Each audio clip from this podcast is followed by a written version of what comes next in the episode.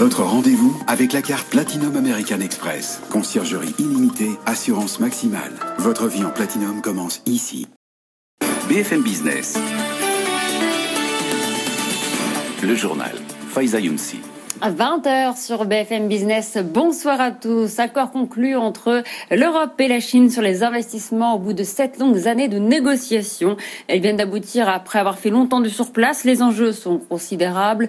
Les investissements des entreprises européennes en Chine pèsent 150 milliards d'euros par an aurait estimé lésé et réclamé un meilleur accès au marché chinois.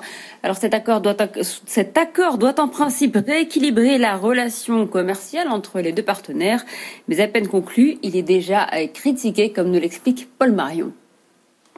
C'est un accord qui concerne des centaines de milliards d'euros d'investissements croisés, 150 milliards d'euros chaque année de l'UE vers la Chine et 113 milliards dans le sens inverse. Pourtant, la relation est loin d'être équilibrée. La Chine bloque des secteurs entiers aux entreprises étrangères et subventionne ses champions, quand l'UE est déjà largement ouverte aux investissements chinois.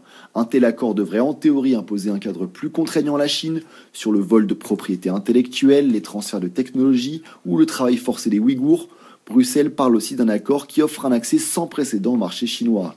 Mais certains contestent la fiabilité des engagements pris par la Chine.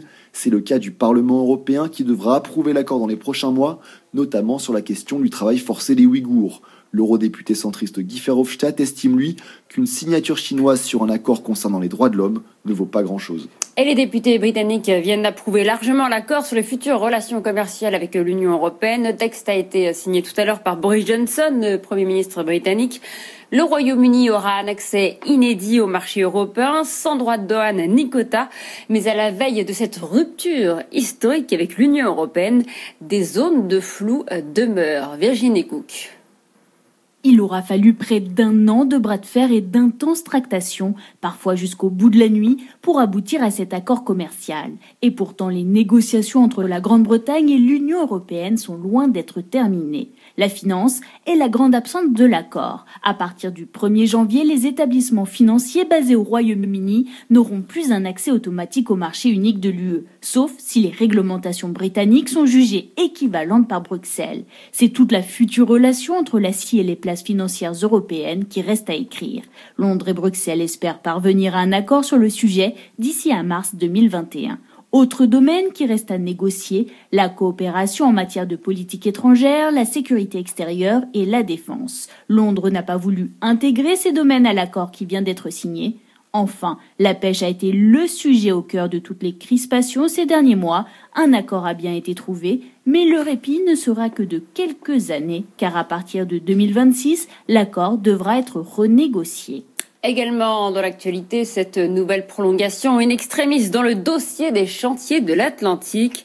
À la veille de la date butoir, le gouvernement français accorde un délai d'un mois supplémentaire au groupe italien Fincantieri pour finaliser leur rachat. Officiellement, cette prolongation est liée à la crise sanitaire. Elle doit permettre à Fincantieri de répondre aux dernières questions de la Commission européenne sur l'impact de ce rapprochement sur la concurrence.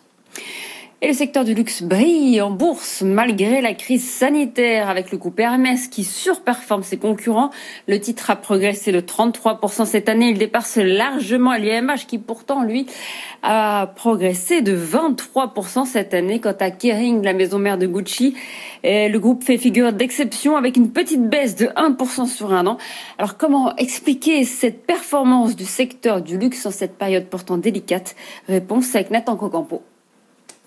Fermeture des boutiques, confinement, crise économique, la bonne santé du luxe peut surprendre. Et pourtant, plusieurs facteurs expliquent ce succès. D'abord, le secteur a une exposition très forte à l'Asie, notamment la Chine, de nouveau en phase de croissance après avoir stoppé la pandémie. Plus 48% de dépenses cette année, soit 43,4 milliards d'euros selon l'Institut Bain Company.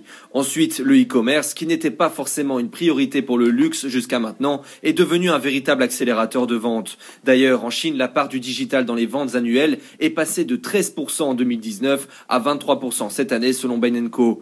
Les groupes de luxe se structurent donc de plus en plus sur Internet. Gucci vient d'annoncer son arrivée sur un site d'Alibaba, des défilés de mode se font en live stream, Hermès propose des prises de rendez-vous et des réservations de produits en ligne. Ils séduisent ainsi des consommateurs mieux informés sur les produits. Enfin, dernière explication à cette résilience du luxe, pour les fêtes de fin d'année et après la période morose traversée, il y a sans doute eu une tendance à se faire plaisir dans les magasins.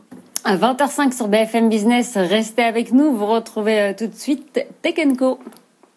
Au bureau ou en déplacement, écoutez BFM Business à la radio à Brest 107.3. Les études internationales estiment qu'une tonne de CO2 dépensée dans le numérique, c'est 10 tonnes économisées par les autres secteurs. Écoutez BFM Business partout dans le monde, en live ou en podcast sur bfmbusiness.com. On ne fera pas la transition écologique sur un champ de ruines, on ne la fera pas en sabotant l'économie. BFM Business à Strasbourg 106.9.